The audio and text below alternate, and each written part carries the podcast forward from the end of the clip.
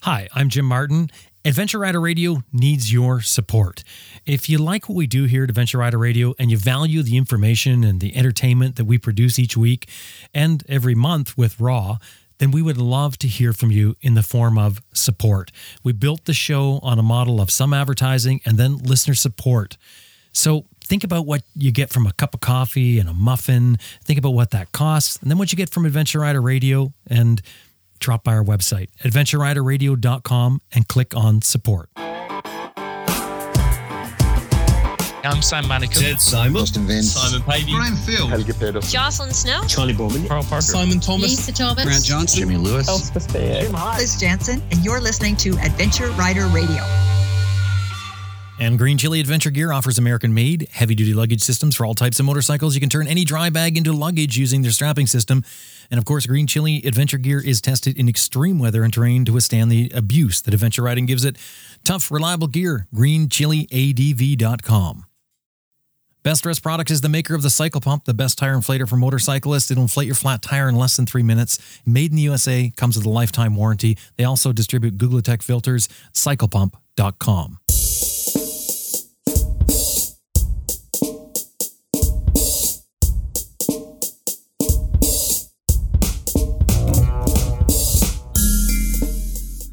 Riding through mud on an adventure bike takes some serious skill.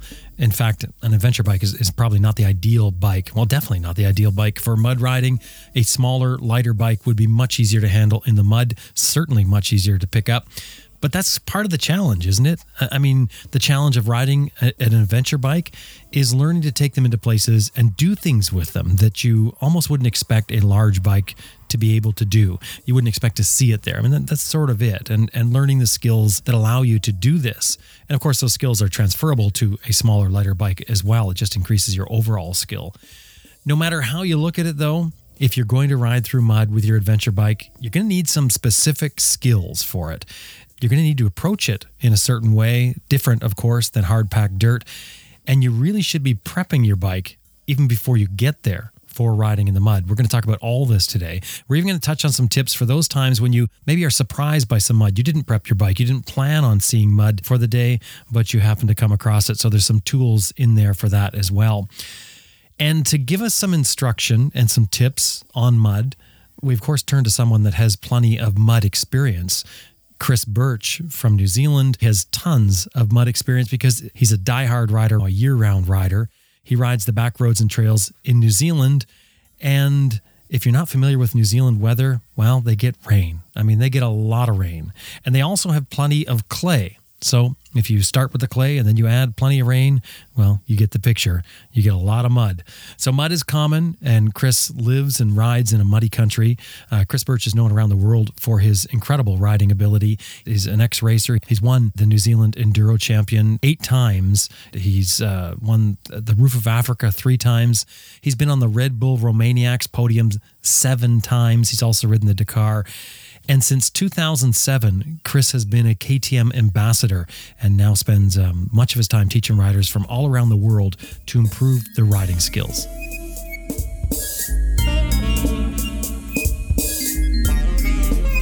Rider Skills is an exclusive program we developed here at Adventure Rider Radio designed to give you tools that can improve your riding skills both on and off road. Now, of course, this segment is not meant to be a substitute for professional training. These are ideas and concepts that, should you choose to try, you're doing so at your own risk.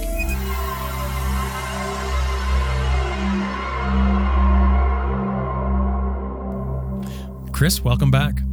Thanks. Thanks for having me. Oh, thanks so much for for taking the time out of um, you're, and you're having a busy season. Yeah, I'm having what's turned out to be a very busy season down here in New Zealand. Normally used to having busy seasons, but uh, busy global seasons. This has been a busy domestic season. Yeah, because normally you're you're sort of going around the world. Yeah, so this is actually the first winter I've done in New Zealand for the for five years. Wow. So I've been kind of chasing the summer for the last uh, last five years, and this has been a a lesson back in reality. Yeah, I was going to say that has to be a bit of a letdown for you because I mean, if you're always away for the winter, then you avoid the cooler, wetter weather. Yeah, uh, it's definitely it's it's. I've brought out riding gear that I haven't used for quite a while. I wouldn't say I've done any less riding. You know, we just just power through. Our, our winters aren't so severe here; they're just really really wet. Um, so it's just been yeah exploring parts of my own country that I haven't been to for a very very, very long time or haven't been to before at all. So there's been some real uh, real some downsides. You know, I've missed out some pretty fun things I was supposed to do this year, but there's been some real positives to it as well winter in New Zealand, is, is it still a riding season? Is it just like summer riding season and winter riding se- season? it very much depends on the individual. Um, I think for the for the true addicts like myself, there is no such thing as a riding season. Uh, we're very fortunate that, especially up in the North Island, our climate is relatively temperate, so we don't get we don't really get any snow. It doesn't get too cold. Um, and then in summer, it's not too terrifyingly hot. So if you've got the right gear, you've got the right attitude, it, it's possible to ride all year round here. Well, today we're talking about mud. yeah, we we still do okay for mud here. That's for sure. Even in our like our shoulder seasons. So yeah, the average rainfall on the valley that I live in is close to three meters. So we do okay for mud. Man, yeah, we had we had 250 millimeters of rain in one 24 hour period uh, a, few weeks ago. Yeah, that was a wet one. How, how does that um, play out for erosion for you on the trails? Yeah, that's a big factor over here. Um, it's it's a big issue. Um, we um, the local trails that I use for uh, for coaching that's something we put a lot of effort into water runoff and making sure that we don't create you know big trenches that uh, that that uh, the water then erodes out. So we, we just have to stay on top of it. A lot of digging, a lot mm. of trail care. Yeah. So you're going out just maintaining the trails, what you're doing? Pretty much, yeah. Lots of lots of time on the end of a shovel. Uh, just the problem we have is, you know, our being sort of a subtropical sort of climate, um, our soil is that you know yellow slippery clay, uh, and then the guys will c- create a rut that runs up the trail, that creates a water rut. The water runs down there, gouges it out. You come back, and it's uh, oh, it's now three feet deep. Mm-hmm. So we're always trying to dig dig uh, those ruts out and, and branch the water off the track, just mainly trying to control water flow more than anything else. Yeah, it's surprising just how much damage just a, even just a single rip up a hill can do. Yeah, yeah, it's um, unfortunate that is the reality of our sport, and that it has an impact. Um, yeah, I, I, the good thing for us um, that kind of eases the pressure is most of our riding around here and where we do all our training. It's in commercial forestry, so you know you, you kind of get the guilt of maybe maybe we're ripping this trail up a bit too much, but then you know that in two or three years' time they're going to drive massive machinery up it in the middle of winter, and you know, any damage that we do will be long since forgotten. hey, yeah. so so when it comes to mud, so what kind of mud are we talking about for you in New Zealand? Do you, do you have some sort of, um, I mean, do you have a story that would illustrate the point? yeah, I, like I said, unfortunately, the mud that we're blessed with, especially in the North Island, is almost that worst case scenario. It's that you know that bright yellow, super sticky, super slippery clay, mm. uh, and when it's dry, it's like riding on asphalt. You know, you can do anything you want. And so, uh, a story that that uh, sticks in my mind was from the KTM Adventure Rally in Northland from two years ago. And it's a really beautiful trail that we got access to. It goes through a bit of private land, and we managed to link it all up. And it's really good bit of riding. And we were very keen to try and take as many people on the event through it as possible. But what we didn't realize was there was a super localized, like like just one little valley rainstorm came through. And by the time I got to this bit of clay, it looked like a scene out of Band of Brothers.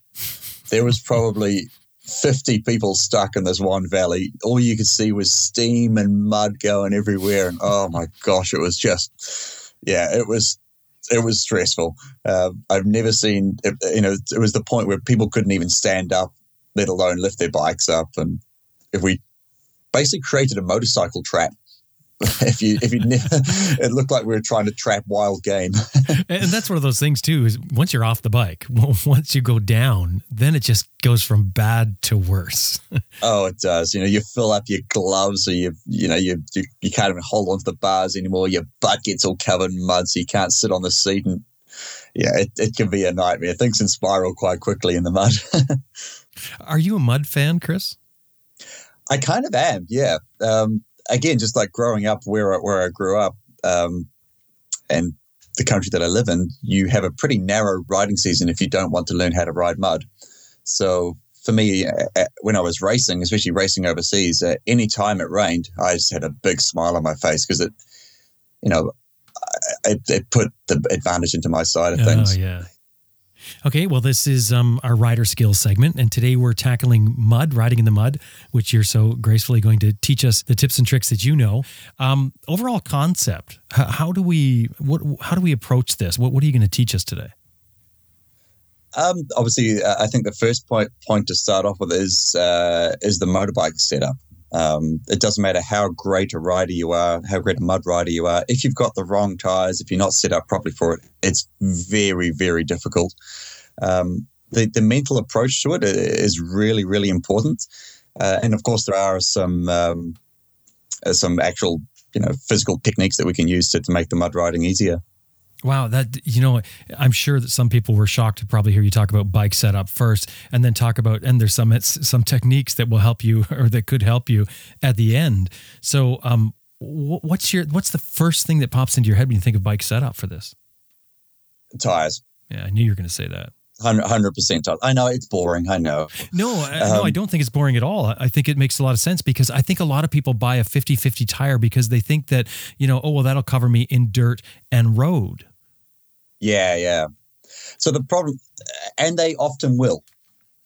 You know, firmer grounds, dry ground, that sort of thing. A 50-50 tire will take you almost everywhere you want to go, except for mud there's I've, I'm yet to experience any 50-50 tire that works in mud. Mm-hmm. Um, that's kind of where they all sign off.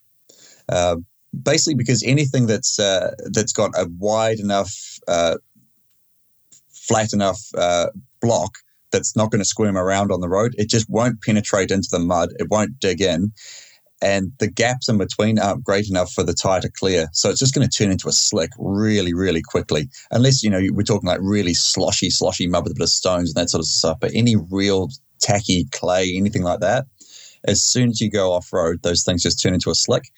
And they just don't have that penetration, that bite down into the dirt to sort of lock in. And so that's basically where you, from my experience, your 50 50 tires just, sorry, can't do that. Right. So we need to be looking at those more more extreme end of things, you know, the the, the big block style tires that are going to bite in and drive you forwards, and they're going to going to be able to clear. And something you taught, we talked about, um, I think the first time I came on this, uh, that's really stuck with me is you need to look at the tire that's going to give you the most help when you need it the most. Mm-hmm. So, for example, uh, last Friday, I really wanted to do this cool ride that I've had in my head for quite a while. We were trying to do four summits on this one mountain range in one afternoon, and we, we started way too late, and it got dark and all that sort of stuff, but didn't quite achieve it. But all the all the makings of a good adventure, at least a yeah, good story. Yeah, definitely. yeah, yeah, yeah. Winter, late start, disorganized, you know, all the good stuff.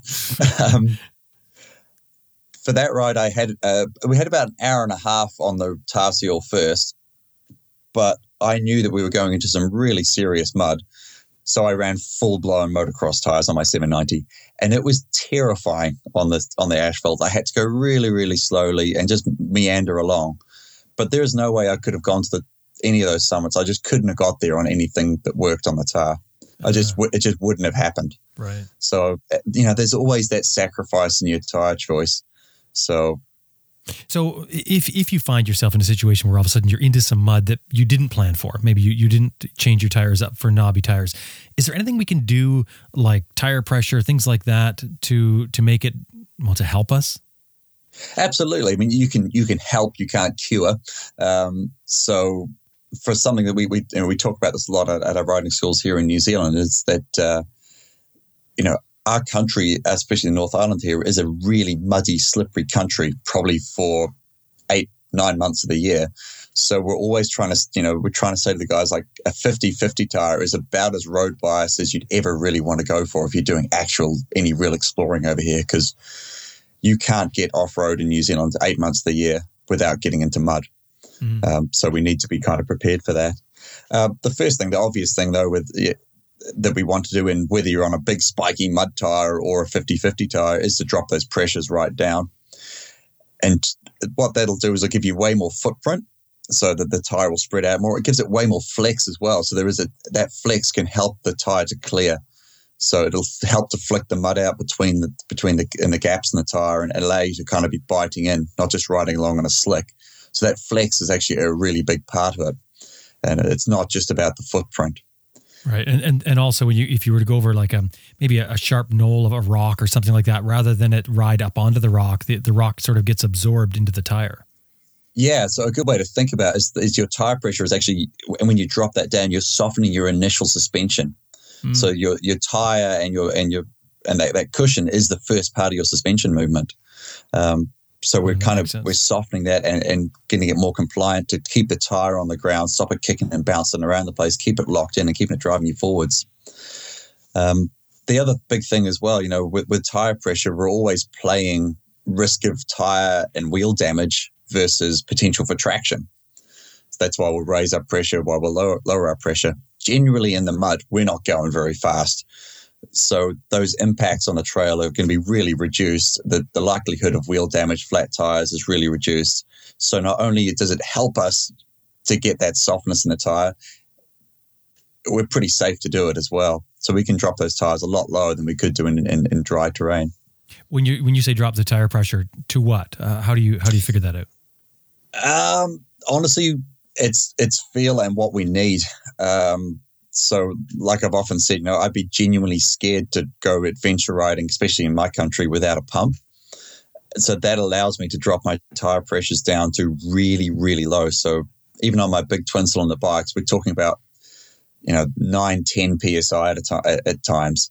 Mm. And what I'll be doing there is all I need to do is get through this muddy, horrible section where I'm barely even going walking speed at times. Mm-hmm. I just need to get through here with the least amount of fuss, get back onto the firmer surface, and then I can pump them back up again.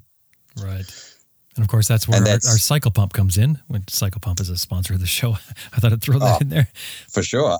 So the, uh, it's basically about what we need to do to get the, the bike through that situation. So in that sort of situation, I'm, I'm basically disregarding my tire pressure gauge. That doesn't even come out of the bag, and it's what I need to get it through that. So okay. We had a, a guy stuck on a ride uh, a couple of years ago, I remember, and we we letting the tire down, letting the tire down, letting the tire down, trying to get this bike through the through the situation. It was a really stiff sidewall tire, and in the end, it was flat. And we basically just needed to try, still try and get this thing through. And, you know, what do we do? We could try sucking on the valve. That might work.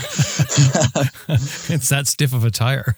Yeah, yeah. So we're just trying to get this bike. It was a, a, big KTM 990, and you know we weren't too keen to do any more pushing. So just we're throwing every trick that we can at it. So you're disregarding the tire pressure gauge at that point and just trying to get through this through the scenario.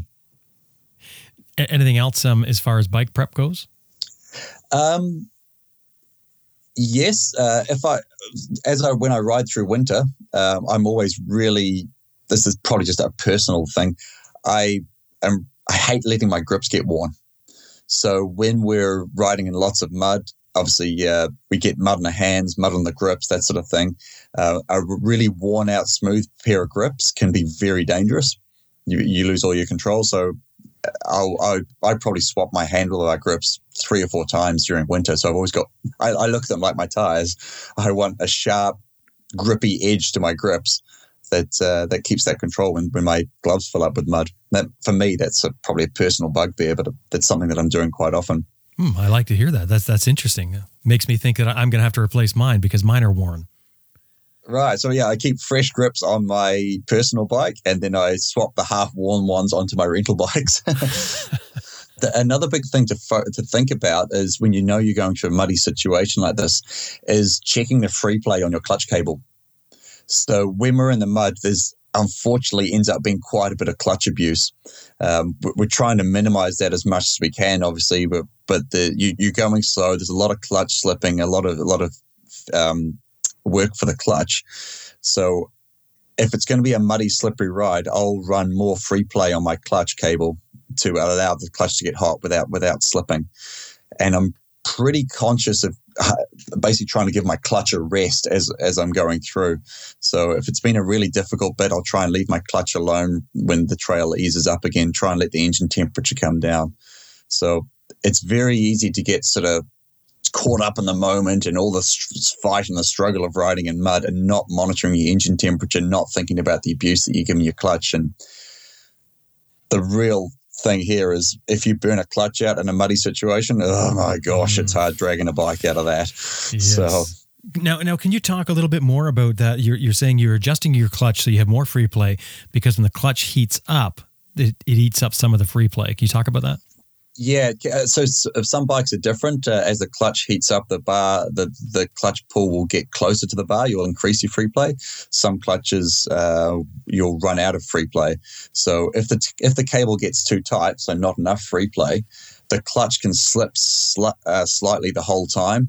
It'll it'll be spinning up, burning out, and and, and destroying the clutch. So uh, you know, bikes that like DR650s. Uh, it's quite a common one. We'll always just try and just check the free play on that once once they start getting hot.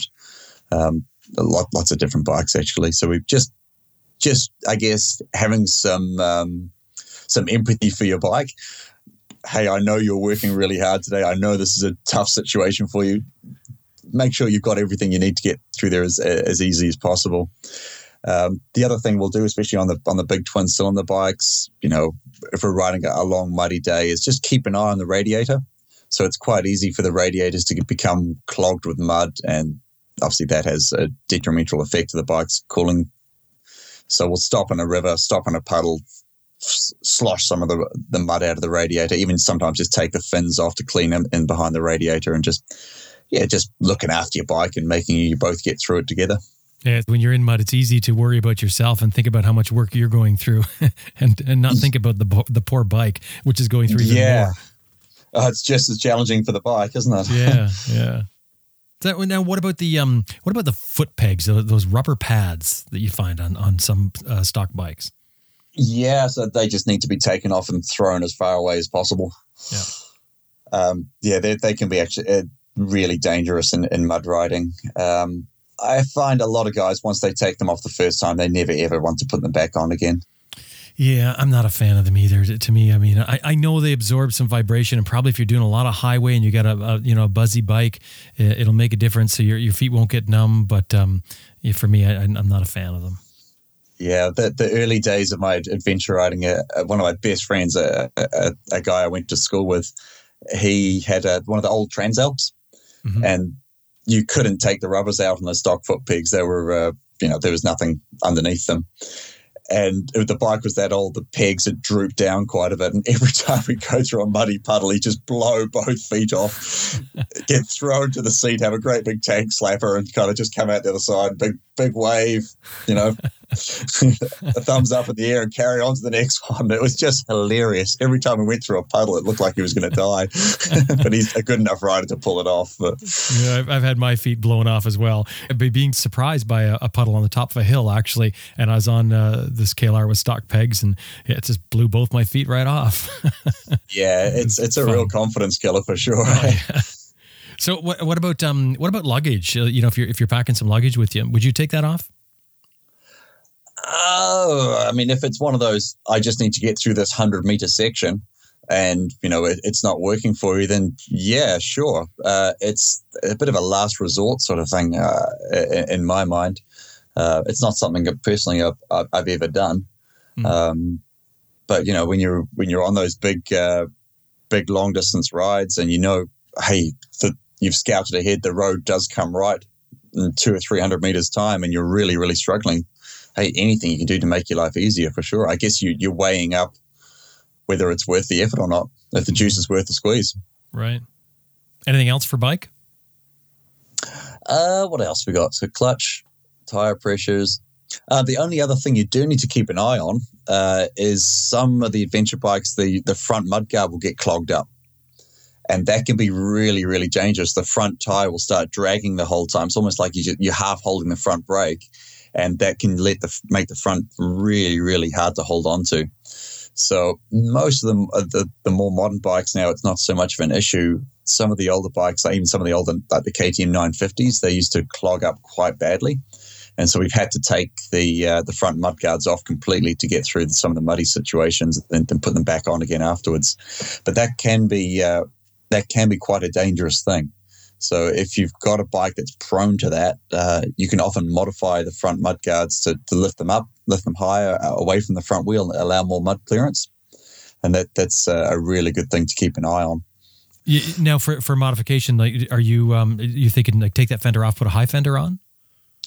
Uh, some guys can do that, um, but even just uh, I think a lot of companies like like Touratech and these guys they make little brackets that just kind of lift it up maybe half an inch, an inch that gives you that extra bit of clearance and lets the tire uh, spin through and, and clear the mud out. Right. Or a little bit of home engineering to make some some brackets to lift it up a bit.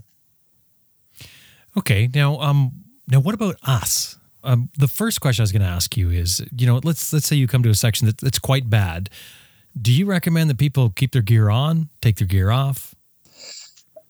Again, it's it's that whole is the juice worth the squeeze?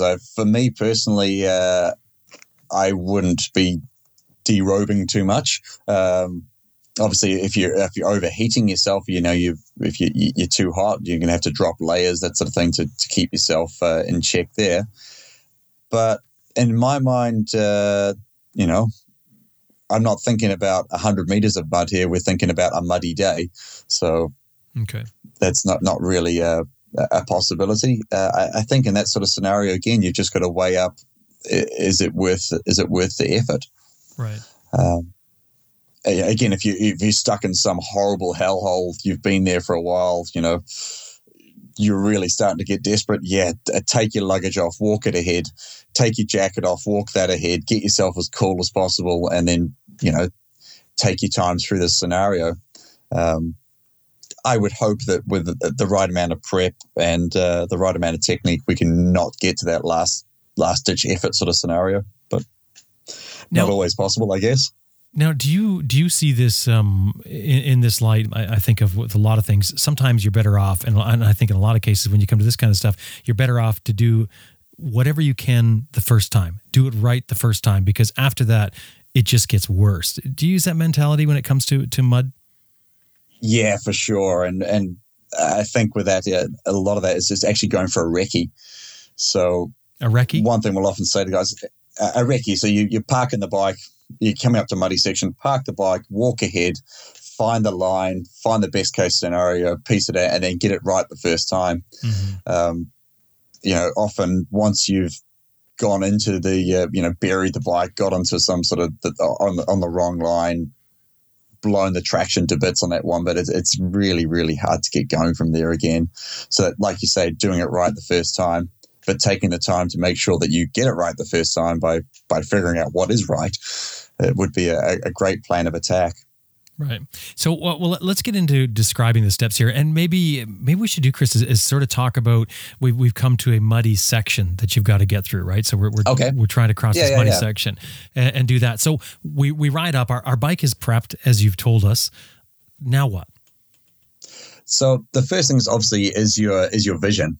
So we want to identify this muddy section as soon as possible. So we'll say to the guys, you need when you're riding along, you need to have short looks, medium looks, and long looks. So your short looks would be, you know, that tree, that rock, that bump right in front of you. The stuff that you have to deal with right in front of you. Uh, the medium looks would be, you know, what's the entrance point to the next corner, the end of the straight, that sort of thing. But your long looks are as far as you possibly can see. So all the way down the valley, is you know, all the way to the top of the hill, as far as your vision will possibly let you. And those are the ones that allow you to see these things like this muddy section, that river crossing, that oncoming vehicle as early as possible. So you're coming up onto this uh, scenario already on high alert, looking for the line, looking for the sweet spots, trying to uh, give yourself as much time as possible to to get access the good line and get through there with the least amount of fuss as possible. So you're coming up to it with a plan already. So you're writing proactively, not reactively. And w- when you say line, what do you mean? Um, you know, is it the left hand side of the road? Is it the right hand side of the road? Are we trying to ride across the crown of the rut? You know, where is the traction? Where is where is it slippery? Where is it horrible? Um, so that you know, the line is literally the little line where you're where you're going to put your tires. Right. And unfortunately, in yeah, in mud riding, that's we're talking inches of, of lenience at times. Um, even the, as simple as you know picking which wheel rut you're going to go in. You know, if, if it's if it's impossible to stay out of those wheel ruts like it so often is in the mud. So before we talk about us on the bike and, and our position on the bike and how we're going to control the bike, how do you choose a line? Uh, I basically you're in my mind the horrible answer to it is you're making instant snap decisions based on previous experience which is not a great answer to your question, is it? But, uh, no, but I, I, totally agree. I mean, the honest I, reality. Yeah, that, that is that's, that's the reality of it. But I think what I was looking for was um, sort of a description where you're you're yeah, yeah. Uh, you know well, you're looking for looking dry for? spots and and ridges and yeah. things like that. Yeah. So the first thing to look for, uh, in my mind, is we need to be looking for the good stuff, not looking for the bad stuff. So your big long look that identifies the bad thing oh, there's a horrible big muddy section coming up. From then on, you're disregarding the fact that it's bad, and your medium looks as you're approaching this is all about trying to find the sweet spots. You're looking for the good stuff, the stuff that's going to help you get through this with the least amount of fuss as possible. Where do I want to be? Not what do I want to avoid. We've already assessed what we want to avoid. Now we're looking for the positive, for the good. And that's going to be, like you say, the dry points, if there are any. Um, little shallow ruts. So in the mud, a, a, shallow rut, so a rut that's not so deep that it's going to foul your foot pegs and that sort of thing, can be really beneficial. It holds your tires, holds your wheels, stops them from sliding out underneath you, and you can hold more momentum down a rut than you could do, say, like a, a slippery negative camber. Um, a big thing uh, is trying to find those those key moments where you know there's traction, where you know there's your wheels are going to hook up, so you can build momentum you can brake, you can turn, you can ask lots of your tires in those situations. So you're like, okay, all this first few meters is all horrible. So I'm not going to really going to try and do anything here. But there's that really good spot, that that nice bit of grip, so I can turn off that.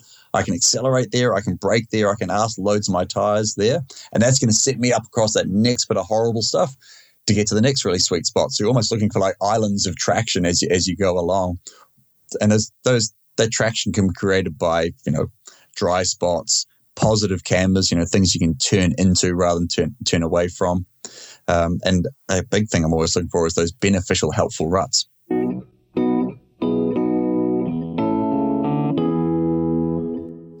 We're going to take a short break while I tell you about a, a, couple of things that I think you're going to be interested in. Afterwards, we've got more tips and even some exercises that can better prepare you for mud riding. All that coming up. Stay with us. Well, I have a, uh, a new addition to my motorcycle, the Atlas throttle lock. Now, I was going to say um, a Farkle, but actually, the Atlas works so well that it's and it's so smooth to use. that It it feels more OEM than a than a bolt on. So throttle lock. Anyway, throttle lock. It's not a security device. It doesn't lock your throttle so you can't ride the bike. No, a throttle lock is a way of holding your throttle at a certain position so you can relax your grip. Um, I think it's invaluable for long rides, open stretches of highway. Um, anytime that you're you're riding long distances, you know, you get your hand into a position, your throttle hand, and just the nature of it, having to hold the throttle there, keeps you locked up, keeps your hand tense. Well, this way you can loosen up and relax. Um, it's it's quite a great system. I've used one for years, but uh, it wasn't a love affair. Mine was a, a closed peg style that was. Um, it just has inherent problems with the design. You know, it's very very basic, just clips onto the handle, but it's difficult to turn on and turn off. Basically, you're sliding it forward or sliding it back. It gets in the way. It, it has all the risks of, of jamming, even your own thumb catching it, etc. So it's it's a bit of a problem and I would often take it off. I, I, wouldn't even leave it on my bike. I would end up taking it off at different times, particularly when I'm doing technical riding. I find it would get in the way. But but this Atlas throttle lock, it's a piece of engineering craftsmanship. It really is. It has two buttons engage and disengage. It's just so dead easy to operate. And just a smooth press of the button does the engage and the same thing for the disengage. It's just a really nice setup. Anyway, the website is atlasthrottlelock.com. And uh, anytime you're dealing with them, if you're inquiring, whatever, just tell them you heard them here on Adventure Rider Radio. And by the way, the owners of this, they're riders themselves. The reason they came up with this product in particular is because they were riding around the world on their KTM 640 and um, they were they were having trouble with the, the throttle position. Heidi and David Winters are their name. Uh, so riders, atlasthrottlelock.com. You know, anytime we're sharing the road with cars and trucks, which you can't avoid, we're all at risk riding on our motorcycles of not being seen. And that's what Cyclops Adventure Sports concentrates on. Their business is on helping us see and be seen with auxiliary lighting. Cyclops makes all kinds of LED lighting solutions. No matter if you ride an old single cylinder bike or a brand new bike with uh, CAN bus systems, Cyclops has lights that are, are made for your bike. As a matter of fact, they also make lights for ATVs and, and bicycles, all types of things. They have a product called the Evo Safety Turn Signal Inserts. It seems like a big name, but it, it's it's fairly simple. The thing is unbelievably impressive. We're going to actually be doing a piece in the, the, in the near future on this setup. These Evo safety inserts replace your turn signals front and rear, and the front signals become super bright auxiliary white driving lights, LED, of course. But when you turn on the signal, that white light turns into an amber LED and it flashes just like new cars do. You know, when cars now, when when they put on one signal, that headlight turns off and it makes the signal stand out to show that you're actually turning. Not to mention these signals, the, the flashing is so much brighter and so much sharper, sharper with the on and off than the stock incandescent light. It's just incredible. And on the back, the Evo safety inserts turn the rear turn signals into super bright tail lights. So these are lights that on most bikes are not even on most of the time. Well, now they're on. So in the front, you've got those white lights. In the back, you've got the tail lights, a super bright LED as well. And when you step on the brakes for the rear, you get these super bright LED brake lights come on. Now these, these rear ones, these these red brake lights that come on that turn those two signals into additional brake lights. They are so bright that when you're going down the road at night and you just tap the brakes, you look in your mirror, you can see signs lit up way, way, way down the road. I mean, and it's sharp, it's bright because they're LED. They are super bright and they command attention. They, they make drivers notice you. When you step on those brakes, you can't miss this this light show at the back. Really, really impressive. They, of course, they, they change uh, into signals as well. So if you have the brakes on and you put on your right signal, they, they will go, that right light will turn from red now to orange and signal just like a normal signal. So really just a, a beautiful system. Anyway, Cyclops Adventure Sports has all kinds of plug and play lighting for us motorcyclists for all applications. It's a family owned business and the riders as well. CyclopsAdventuresports.com is the website. Please throw in there that you heard them here on Adventure Rider Radio. CyclopsAdventuresports.com. I always think there's no better time to talk about this than when we do rider skills because IMS foot pegs they're all about this. They're all about the connection between you and the bike, and your connection eh, while you're on the bike in the mud that we're talking about today. That connection for you for your bike is through your feet. It's you're standing up on your foot pegs, and that's why you need a quality peg. Now, not only does IMS design their foot pegs using their, their, their 40 plus years of experience of off road racing, motorcycle riding, but their development included extensive testing with experienced riders to help design and build these foot pegs that they have for adventure riders. Now, one challenge in the mud is keeping the pegs clean. Almost mud almost clogs everything. It's very very difficult. You've heard stories about it. I'm sure we've heard stories here on Adventure Rider Radio. Yet IMS products uses their uh, watershed design on their foot pegs, and, and basically what the watershed design is, it's um it's gone. They've gone through a bunch of work to make sure that the shape all those angles are in such a way that the mud doesn't have a place to stick. It doesn't have a place to jam in. And even just standing on the pegs is enough to drop the mud out. And I've had them in some very thick mud, well, where I've dropped my bike over and it's been packed into the pegs and it's packed into my feet. And when I stand on it, I still get my full grip. As a matter of fact, I can't even tell I have mud on my feet when I'm standing on these pegs. Another part of what the their design is is the the double rows of offset teeth, and that allows the peg to grip your foot without tearing the soles apart. I mean, you can you can put just sharp uh, pegs sticking up or points sticking up, but they'll rip your boots apart. Their idea is to spread out more teeth alternately, and you get the grip but you don't get the tear. Really, really important. And that's the nuances of a quality product. I mean, I absolutely love my IMS foot pegs. Um, I've abused them terribly, I have to admit, and they still work for me, and I can count on them. IMS Products is the website. Uh, IMSproducts.com, rather, is the website. Anytime you're dealing with them, throw in there that you heard them here on Adventure Rider Radio. IMSproducts.com.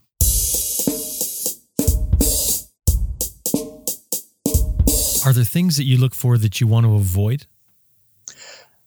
Uh, obviously, yeah, like big, horrible, deep holes, uh, weird angled tree roots, all that sort of stuff. But I, in my mind, what I'm trying to achieve is I've already identified those, and I'm kind of disregarding them in some ways and trying to make sure that my focus and my attention is on the good bits that I have to use, that I have to get to.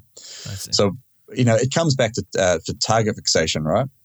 So, you know, as we all know, target fixation, we go wherever we look. Mm-hmm. So we're trying to make that a good thing, not a bad thing.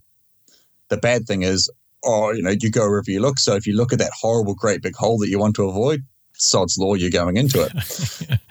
if you're trying to use it as a positive tool, okay, tag, I go, my bike goes wherever I look. So we're, let's look for the good bits. Yeah.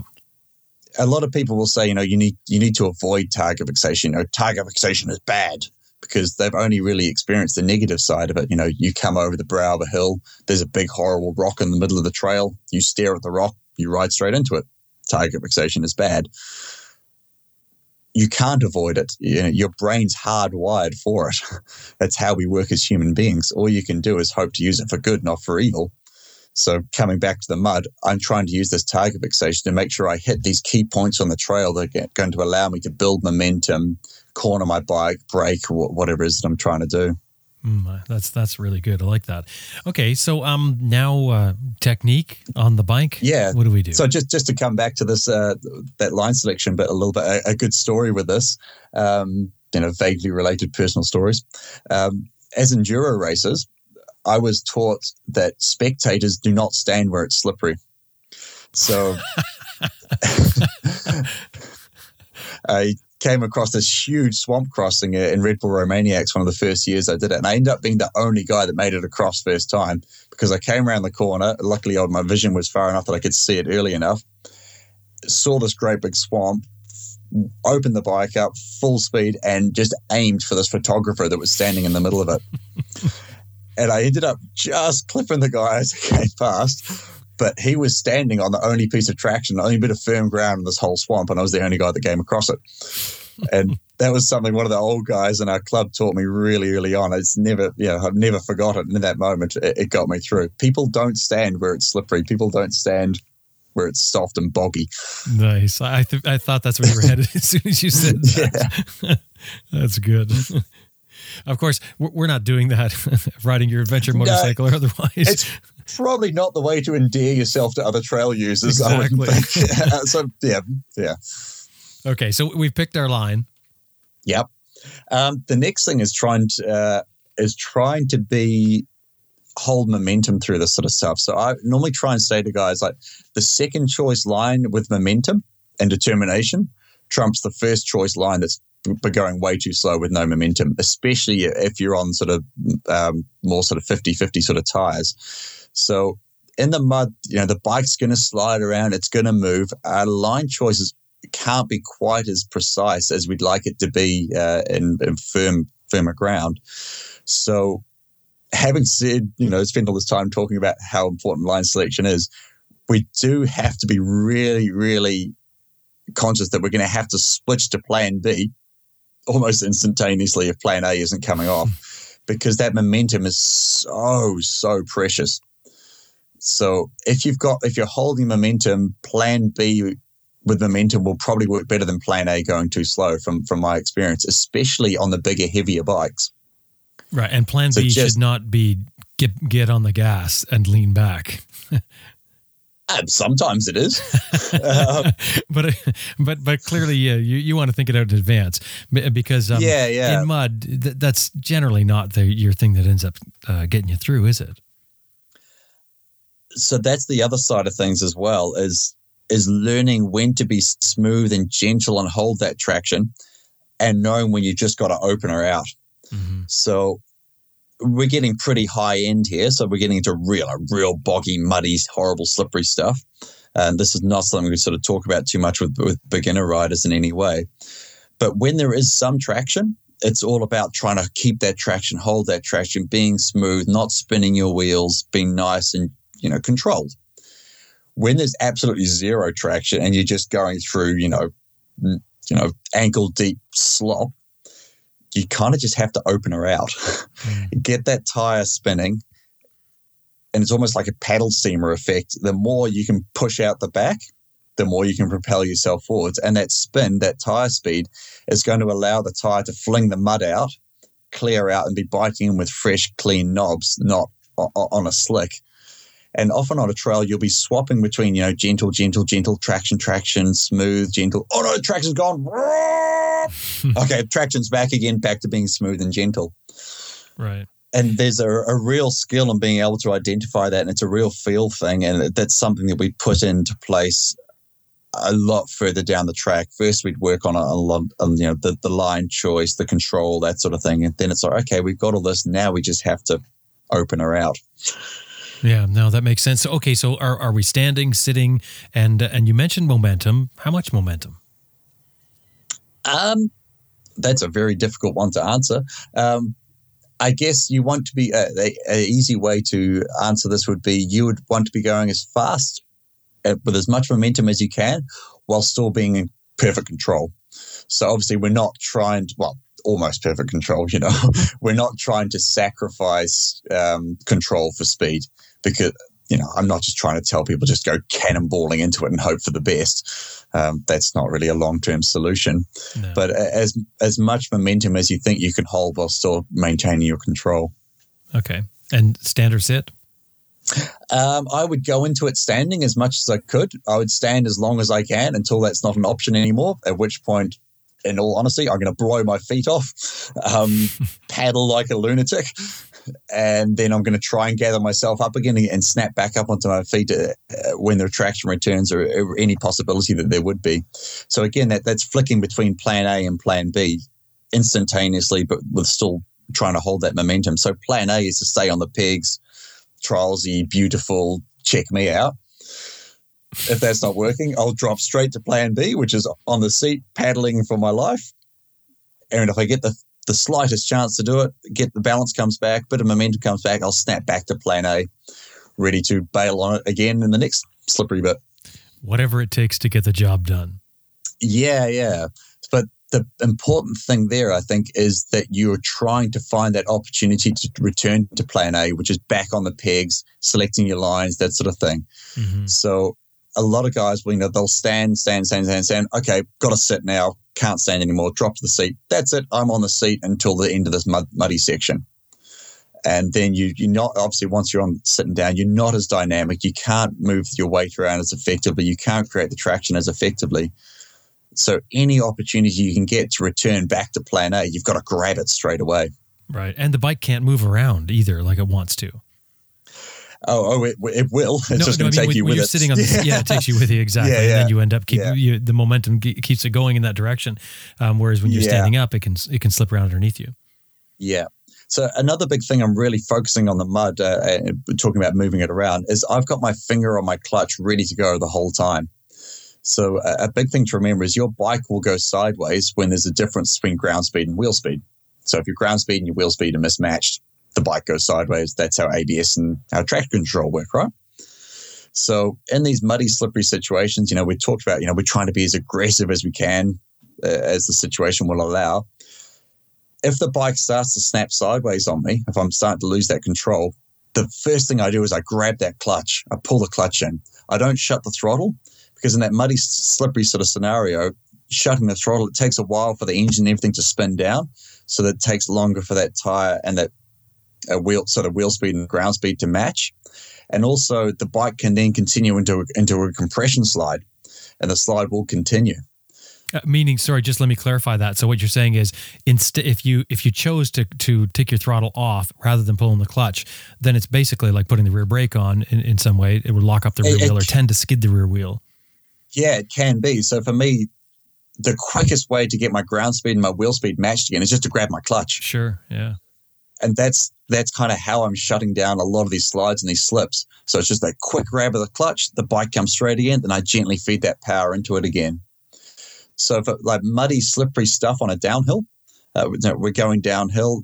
The way that I can keep my ground speed and my wheel speed matched, so my traction is the absolute maximum, is I'll end up doing a lot of that with the clutch in. Hmm. So I'm, I'm, basically rolling down to that stuff with the clutch in, and my, my tire speed, my ground speed are, are as, as close to match as they could possibly be. So we talked before about, you know, being uh, not abusing the clutch, being very consciously clutch, but you do end up using quite a bit of clutch in mud riding, which is why we've got to be uh, considerate of, uh, of that clutch. Now, I, I know it's not necessarily for you because you're a professional rider and, and you know one of the best in the world. Um, I, I, don't know exactly where you fit into that, but but you're you're you're very exceptional. But for the average rider, should we be sort of prepared or at least think about going down because mud is is very unpredictable? Yeah, so the biggest thing we're always trying to focus on is not getting your feet trapped. So by by going down, you mean crashing, right? Yeah, I mean, yeah, yeah. I hate to call it crash so, in the mud, but mm, yeah, yeah, yeah, tipping over, whatever. Yeah, yeah, exactly. Yeah. yeah. The biggest thing is making sure you're really conscious of your lower legs. So the most common injuries I see in adventure bike riding, it's all. Uh, I hate talking about it, but you know, it's broken ankles, uh, tibia, fibulas, that sort of stuff, squashed feet, and that's all you know. The bike's sliding down, your inside leg, you know, your foot stays on the foot peg way too long. The bike squashes your foot into the ground, and that forwards momentum makes your foot turn around backwards. Mm-hmm. We call it back backwards foot syndrome. It's not cool in any way. So the biggest thing is just making sure that you're lifting your your leg up, your inside leg, and just getting that foot clear. So we talk about it a lot when we're practicing cornering. And we'll say to the guys, you know, if you start to feel that loss of control in the corner, especially when you're sitting down, try and bring your knee to your chin. Just lifting that foot up, getting it up out of that pinch zone. And it, it makes it so much safer. Uh, and that's something that we need to be really, really conscious of the whole time. But like you say, particularly in mud, because it's, it's, it's so likely to happen. Um, so we're trying to get that foot up out of that out of that pinch zone the, the good thing generally in the mud is that we're not going a million miles an hour. So we are basically just tipping over. Mm-hmm. So it's just getting your foot up and out the way rather than, uh, you know, we're not, we're not having great big high speed crashes in these scenarios, hopefully. Now, do, do you have any tips for getting going again after you happen to stop? Now, that could be either going down as a, as a crash or, or a, a fall over yeah. in the mud, or it also could be where, you know, you, you actually, it's just, I guess it's confidence you lose, isn't it? Where you end up stopping because, or you didn't pick your right line, whatever the case is, and you have to get going again. Yeah. So the number one thing I always say to guys, just remember there's no rush you know, we're, we're adventure riding. We're not racing. Mm-hmm. Um, so we, we pick the bike up, get set up again, you know, maybe clean your hands off, you know, have a quick walk ahead. You know, you've already stopped. So have a bit of a walk ahead, suss out the next few, uh, next few elements of the trail and just, you know, let that heart rate come back down again, let the adrenaline come out of your system from the, from the tip over and make sure when you get going again, you're in, in the right mindset to continue down the trail in a, in a low stress environment um, th- there is no rush. We're not racing, you know. Mm-hmm. that's all very well and good for me to say, but uh, yeah, there is no hurry. That whole "say no to slow" thing, it's just good marketing, right? uh, and that's your slogan, uh, of course. yeah, yeah. Uh, when, when you want to get going again, give, take the chance to make it easy for yourself. So maybe move a few rocks in front of you, kick the mud, the side out of the rut, that sort of thing. Make sure that when you get going again, those first few bike lengths are as easy as possible. And that's going to give you that opportunity to get back up on the pegs if you want to gain some momentum and, and carry that success down the trail. Um, even just, you know, clearing the rocks and the mud or, you know, making that little path the next couple of little bike lengths can, that'll pay dividends in the next, you know, 100 meters. Mm-hmm. Adventure bikes don't do well in mud, do they? It's not where they excel. No, hmm. it, really isn't. Uh, I think uh, you know you could put sand and mud as kind of the, right. the, the the full extreme limits of what adventure bikes are good at. Mm. And one of the big problems is in picking it up because when it goes down in the mud, you, you not only have a traction problem with your motorcycle, but you have a traction problem with your feet. Yeah, you certainly do, and that's another big time where we're like, okay, there is no big rush here. You know, often, you know, see guys, oh, they've got to get the bike up, get the bike up, yeah. get out. The, the oil's not running out of it. The goodness isn't running out. Just take your time. You know, I'll uh, I'll use my heels a lot in the mud, so I'll jam the heels of my boots down and make little like pockets in the mud for me to push my feet into. That allows me to lift the bike without slipping out. Um, so I'll kind of like even dig in, like make myself some little little grooves for my feet that that really helps. But just not being in a rush. You know, you don't want to go and blow your back out lifting your bike up for, in, in, a big hurry and you know having your feet fall out in front of you. There's, you know, th- there's no big hurry to get them back up onto their wheels again. Yeah, uh, that's what I was going to mention about hurting yourself trying to pick it up. And there's some other ways you, you can pick it up as well. I mean, you, you could set up a, a block and tackle setup. And now you have a, a bit of an ingenious winch method. And unfortunately, Warn used to make a winch. They, they no longer make it. We had it. We talked about it here on the show. They no longer make it for motorcycles, but you have one in one of your videos, and that's uh, that's part of your series, right? Is that still available? Yeah, it is. Yep. How would they find that video? So the easiest way to get to it is, is through my website. So it's uh, chrisbirch.co.nz, and on the landing page there's a link that takes you through to uh, to Vimeo on demand, which is who we use to host the videos. Which video is it? It's the um, we actually I, I can't. Oh, can't brain remember. It was a little while back now, but I think uh, it'll take you through to Vimeo, and then you can scroll through each individual one. And I think it's um, it's in mud riding in there and uh, self rescue or something like that. Right. Yeah. So, uh, flick through it, you'll find it. yeah, and that's a, that's a great method. I love that. So I think that's probably worthwhile um, looking at and, and setting up your bike for. And, and, the whole series is worth it in, in my mind.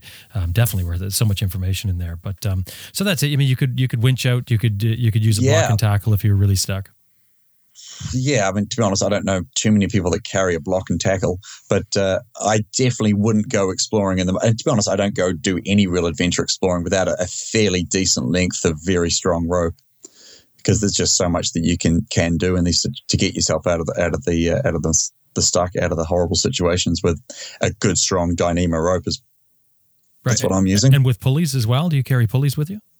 Uh, no, I don't carry pulleys. So this is how I ended up with the whole uh, with using the back wheel as the winch. Yeah. Because I was going through it all in my head. You know, what am I going to take? How am I going to get out of the situation? Wouldn't it be great if there was like something I could just use, like a winch drum, to just pull myself up? I'm like, oh yeah, the rear hub. The bike's already got one of those. Like, duh. um, it, it, took me yeah, I, I, was. That was the scenario. Like, am, am I going to start taking pulleys? Am I going to try and find a winch? And that all just for me just all seemed way too heavy and bulky. Yeah. And well, and it also depends on, on if you're riding by yourself or if you're riding with other people. Those sorts of things. I, I certainly would never recommend mud riding for anyone by themselves. I'm sure you wouldn't.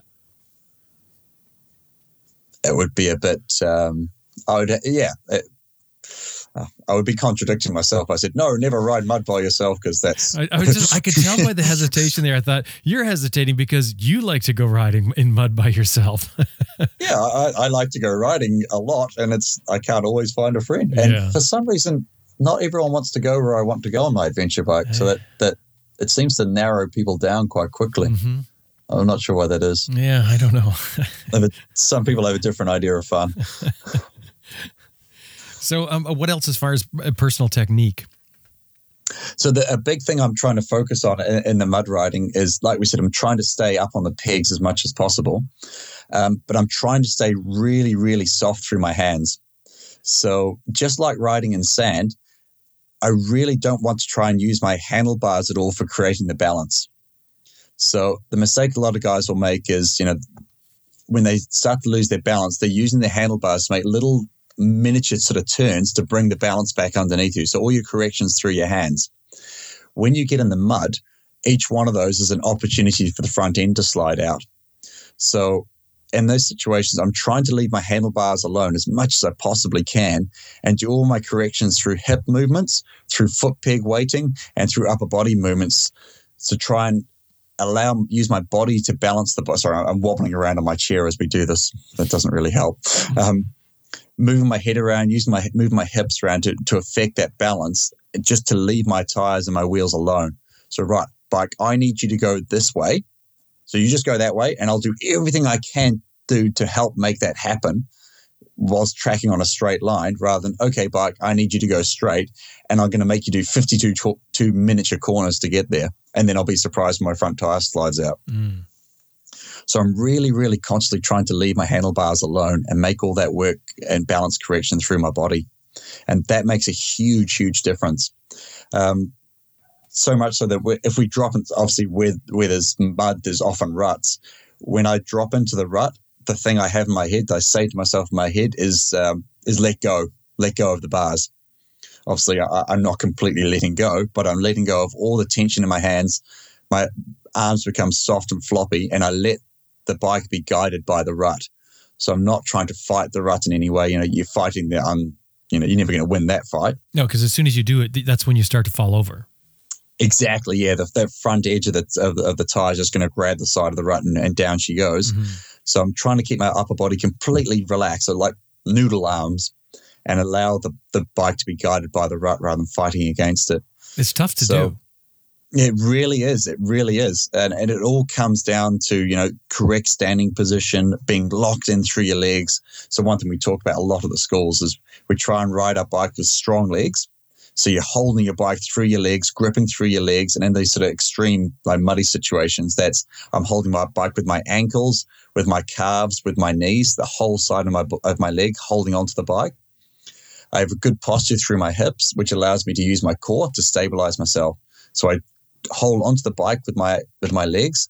I stabilize myself with my core, and that allows me to switch my arms off and and all the benefits that that creates. Mm.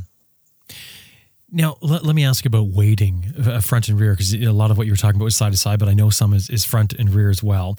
Now, um, some of the some people's thought process may be, well, the front tire isn't going to get much traction in the mud, so I should put some weight on it to get more traction. Uh, the other person's thought process may be the front tire doesn't have much to grip onto. Maybe I should get off of the front tire and put the weight on the back. Is there a rule of thumb here? Uh, unfortunately, for me, no, there isn't a rule of thumb because it all depends on what you're asking the bike to do. So we're, we're kind of weighting whichever tire is relevant in the situation. So obviously, if, if we're cornering in the mud, I need to get some more weight up there. I need to push that tire into it to try and get it to do what I want it to do. Uh, when we're tracking straight through the mud, I not normally on a straight trail, we're, we're pretty 50 50, we're pretty balanced. Um, but in the mud, I'll move that balance more towards the rear. Okay, because because so, cornering wise, sorry, let me just interrupt. But cornering wise, on an adventure bike, there's not much cornering that's going to be done though in, in mud. I would completely disagree with that. Okay. Uh, you know, if the muddy trail has a corner in it, you got to go around it, right? yeah, but it's it's very slow speed. So I mean, I, I was thinking it, it, it is. Yeah. Uh, okay, I'll give you that one. The, like again, I am just I thinking, it's, it's, not like a race. You know, it's not like a, a track you're on. Yeah, so I, I'm sorry. I guess again, I'm I guess I'm influenced by the experiences that I'm having riding through all these muddy trails that we have during winter here, where you know it's not a muddy section; it's 15k of a muddy track, so that has lots of muddy corners. um, uh, yeah, so uh, when we're tracking straight, obviously we do want that weight more towards the back of the bike, and we're basically that is dictated by how much wheel spin we're getting, how much traction we need. So if the tire is spinning, I'll push my hips as far back as I can until that tire starts to bite and I get the traction that I need. If the traction's okay, I don't want to be hanging right out the back of the bike because I'm not in a stable position there. I'm not in my optimal stability at that point. So if we consider normal riding to be like 50 50, if the traction's okay, I'll be like 60 40 towards the rear. I'm not right out the back the whole time just because I've gone to a bit of mud, because that sets me into a, a really unstable position. Obviously, when it starts getting muddy, when, when the wheel spin comes and we're pushing those hips back, back, back, back, back to try and uh, weight that rear tire more and uh, create that traction. When it really starts to get muddy and slippery, a big thing I'm doing as well is I'll, I'll move my feet right back so I'm on the foot peg. So I'm basically almost standing on my toes. And then I'll drop my heels really low so I've got a lot of flexion in my ankle. I'm kind of standing on the toes on the on the foot peg, and that really allows me to weight that back tire even more effectively. And I'll do that whether I'm standing on both foot pegs or I've got one foot on the foot peg, one foot on the ground, really trying to weight down through that tire. It's a, a technique that we get from hard enduro racing, from trials riding. Mm, yeah. So yeah, literally standing on my toes. Now, w- when we're we're talking about weighting that front wheel, what's the concern with, with adding weight? Because I think uh, it's easy to think about adding weight at, is adding traction to to the front wheel. Yep, that, that's exactly in my mind exactly that. And I, I guess when we, we were talking about these more aggressive, uh, more off road tires, they're essentially like spikes in some ways. And the further we can drive that spike into the ground, the more traction it creates when does it go wrong? Uh, in the mud all the time. so, so, as soon as that as that doesn't work anymore, as soon as it starts to slide, starts to let go. We'll then try and replace that with throttle. Right, so, we'll right. So, so, that's that that little spot right there. And sorry to interrupt you. That little spot where you said it no, doesn't no, work anymore. That's the the the point I'm interested in, is because yeah. you went from a point where you could put weight on the front wheel to get traction, but once you lose that, that all of a sudden that asset becomes a liability, doesn't it? That weight forward because it does what? Yeah, it's it's going to try and push that front tire even further uh, to the in a, in a negative way. Right. So in that moment, it's good. Oh no, she's gone.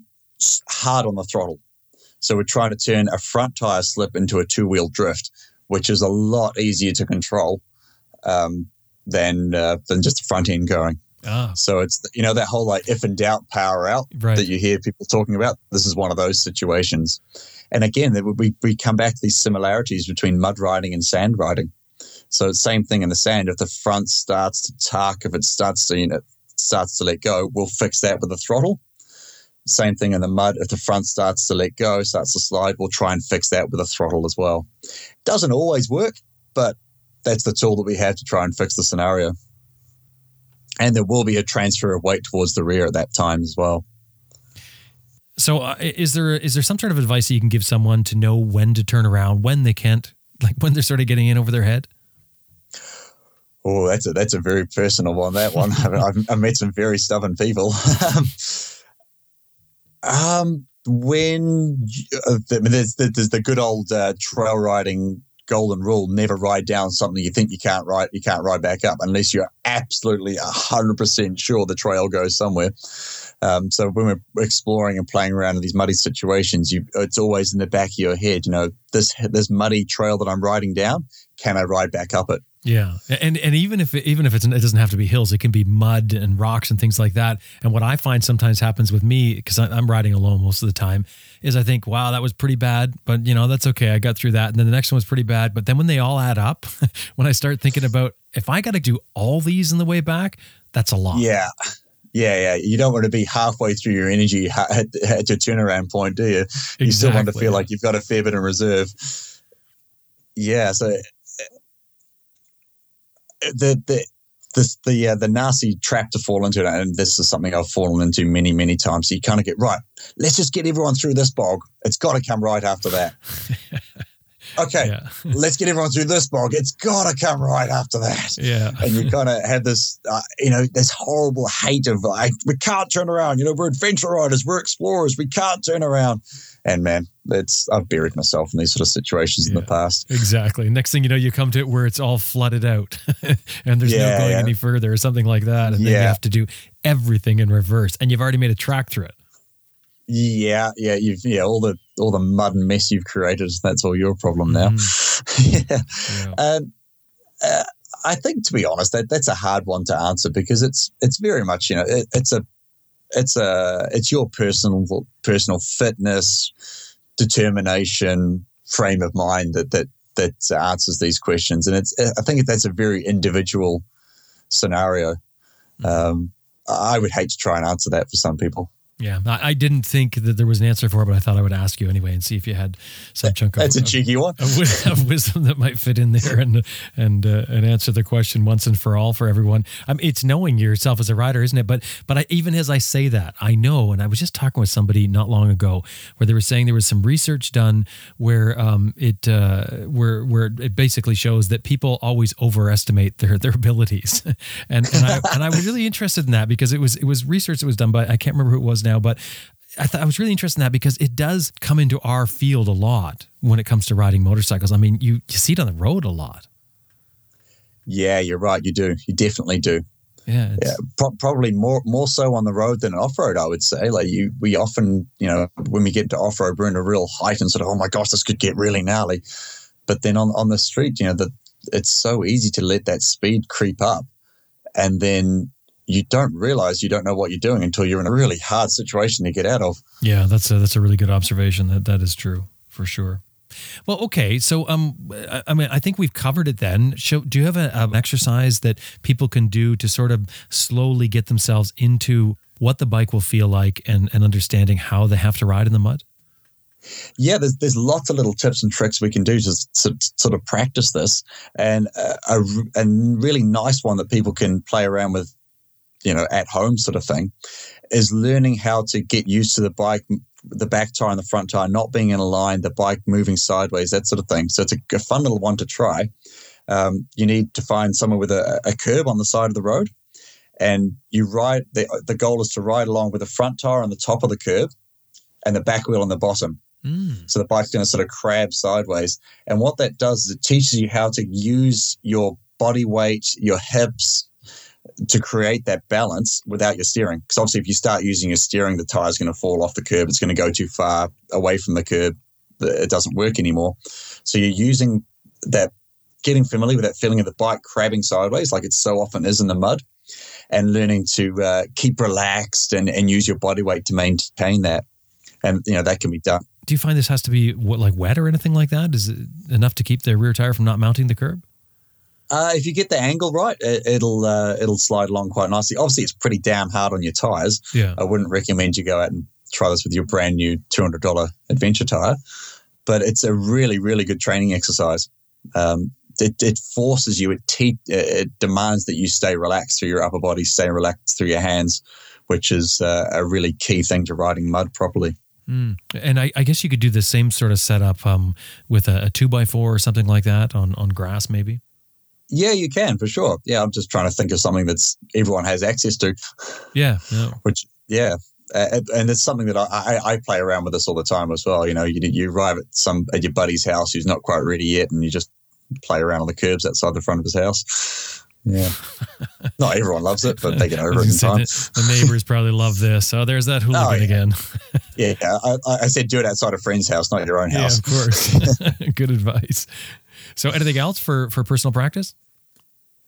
Um, the I would say the biggest thing as well for personal practice as well is trying to get into that mindset that of focusing that target fixation on positive, not negative. So really, really working on keeping that vision up as far down the trail as possible. So you've got time to see these muddy situations, any trail obstacle as early as possible. Vision is so important to riding, uh, especially bigger bikes off road, but any motorbike off road. And a little thing I have in my head for my riding is if I'm ever surprised by anything on the trail, that's a reminder that, hey, hey, hey, vision, eyes up, look down the trail. If that corner tightens up unexpectedly, hey, I should have seen that why did that corner tighten up on me? It tightened up on me because I wasn't looking properly. You know, why did I clip that rock that I didn't see on the trail? It's because I was thinking about what I was having for lunch, not focusing on my vision down the trail. Right. So, yeah, I for me the, the vision side of things is just so so important, and it's something that has to be consciously worked on. Um, you know, and when we bring that back to mud, the penalties to getting that line selection wrong, the penalties to not looking far enough ahead and ending up in the wrong rut in the in the softest part of the mud is absolutely magnified. So it's good all round stuff, but the penalties for, for mud riding is it's really really really starts to pay off. Mm-hmm. I would also recommend to for guys as well to to play around with some of that tire choice as well. Like it's when you go to a more aggressive tire and mud, it's like cheating. But that's a good thing. So uh, in, in a great way. Yeah. Yeah. yeah. So I, I imagine like like an uphill muddy climb sort of thing with a 50-50 tire. If I couldn't quite get up it with a 50-50 tire, with a more aggressive tire, I would be able to stop on that hill, smoothly let my clutch out and ride away again. Like it's it makes such a difference in mm. these gnarly situations. Like it's it's hard to really get that point across of what a difference tires will make in this scenario without until you've experienced it. Like it is, yeah, for, for example, like the ride that I really, really enjoyed last Friday night in yeah. all that mud, I wouldn't be able to go. I wouldn't do it. I wouldn't even bother trying with a 50 50 tire. It wouldn't have been any fun. It's really interesting to hear you say this because I, I think if you look at just the marketing for tires, you could easily think that, okay, well, this is a, you know, the 50 50 tire or 70 30, whatever, the, whatever it is, you, you'd figure that, well, that's going to cover me. But the bottom line is knobbies are king off road. Absolutely. Yeah. Right. And it's not just like getting up that hill or going fast or anything like that. It's it's the bike not sliding out. It's not crashing. It's being able to stop. It's being able to steer. You know, it's it's it's everything. Um, and yeah, they wear out quickly. They do. um, unfortunately, that that's the we come back to. I'm sure we've talked about this before, and and uh, on Adventure Rider Radio. In terms of real hardcore off off road performance, if the tire works, it's not going to last. If it lasts, it's not going to work. Mm-hmm. And unfortunately, you know, anyone that tells you anything different uh, is trying to sell you something. Yeah, yeah, it just hasn't been uh, hasn't been invented yet. Now, those retractable claws to me seems like seem like a good idea, and they've been around on concept vehicles for a long time. So I don't understand why we're not seeing them in production. Yeah, I don't know. It's a conspiracy. Wrap, I've seen guys wrapping the uh, wrapping tires with a rope as well. Oh, I was going to ask you about that. in, in desperate times. Have you ever done that? Uh, yeah, I have. Yeah, I just ripped the rope up to bits really quickly. Oh, I've, I've, often wondered if it would work. Like it's the last resort. I've always thought because I always have rope with me, cord with me, and I've always thought, I wonder if that's going to give a little bit more traction and last. It kind of, I guess it would have to. Maybe, maybe try it again at some point, but I, I would think that the right tire would be the better way to go for it. What, what about so, chains? Yeah. You ever tried chains? No, no. I've seen uh, I've seen a video of, a, of some guys in China doing it. Mm. Yeah. Well, I think um, no. one of the companies sells chains for for some BMWs. I think I, I, saw that now. It might not be anymore, oh, but really? I saw it some years ago. Yeah, they, they sold chain sets for it. And I've often wondered, I, I know that I know of other people, I mean, my dad told me of, of, using chains on Harley Davidsons and trials way many, many years ago now. Yeah, yeah. But um, yeah, it's, I, I, don't think it would be worth, I mean, it's like the winch, right? I mean, you're not, you're not carrying oh. a winch with you. No, I'm just, um, I'm, my mind's going to like severed brake lines, ripped out ABS oh, yeah. sensors. Like, yeah, yeah, you might want to try that uh, on a cheap old bike before you try it on your uh, on your 1200 GS or your your brand new 1290 KTM. Exactly. well, have we have we nailed it? Is there anything else left here? Uh, I'm pretty happy with that. I, yeah. I think a big thing as well is you know with the right technique and the mud riding can be really really good fun. Uh, I would say some of the most memorable rides, and in, a good way, I've had have involved a fair bit of mud and you know suffering and playing around. It, you know, there's a lot of fun to be had. Yes, I, I tend to agree with that as well. And and Chris, I, I love having you on the show. I, I, always pick up new things, and the, and the target fixation thing I think is just great because it is something that normally that's always a bad thing. And I love your idea of turning it into a positive thing because, like you say, we are sort of hardwired for that sort of thing. Yeah, absolutely. Yeah. Well, and the, the, sorry, mm-hmm. the, the click for that that we always say at the schools is you're always going to go wherever you look. Try and make that a good thing. Yeah, no, that's that's great. Chris, thank you very much. I really appreciate it. Oh, only a pleasure. It's great talking to you.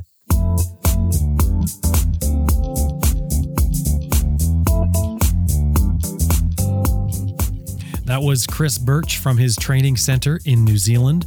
Chris has a, a great online video program that he sells through Vimeo um, on video and on demand. That's where that video is, where we were talking about the um, using the rear wheel as a, a, rear hub rather as a winch spindle and pulling the motorcycle out using a, just a cord tied to a tree or something like that. That's there um, on in that program is one of the videos you can buy. We have a link to that uh, in the show notes for this episode. We've got some photographs from Chris that he took of the mud that he was talking about, actually his mud, uh, in the show notes for this episode. Chris's website is chrisbirch.co.nz or .nz, depends how you say it. And of course, that link is also in the show notes on our website.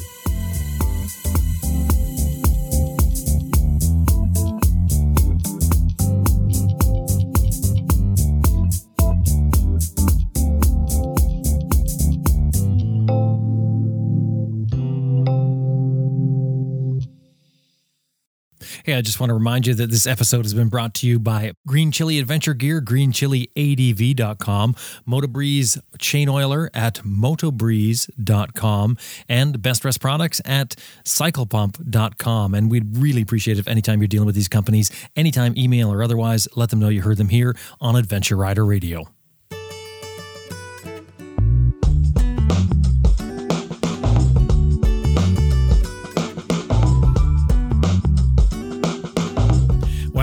Wraps up another episode of Adventure Rider Radio, and we sure hope you enjoyed listening to it as much as we did making it. Special thanks to our producer, Elizabeth Martin, who works in the background, and especially to you, the listener. Thank you very much for being a part of this. And if you're not doing it already and you want to be more of a part of this, we need your support. This show is built on a model of some advertising and listener support to make the whole thing work. So we need you to drop by the website, adventureriderradio.com, click on the support button and see what we've got. Anything $10 or more gets you a sticker or, or various stickers sent out to show our appreciation. Anything $50 $5 or more gets you a mention, a shout out on our Raw show. Um, and we would love to get you supporting the show on a regular basis through our Patreon account. So, anyway, drop by the website, adventureriderradio.com, click on the support button. When you've done that, there's all kinds of things on the website to look at. Each episode that we do, we take the time to put in what's called show notes. And our show notes have some details in there, some links in there about what things we've talked about on the show, and also usually some photographs that often that haven't been seen before. So, well worthwhile dropping by and looking at the show notes for each, each episode. And on top of that, we've got a spot in there for you to make a comment. So, we'd love to get your comments on our website for sure. Follow us on social media if you're not doing that already. We're on Facebook and Twitter and, and other things like that. Anyway, time to get out there and ride your bike if you can. My name's Jim Martin. Thank you very much for listening. I really appreciate it. And I will talk to you next week.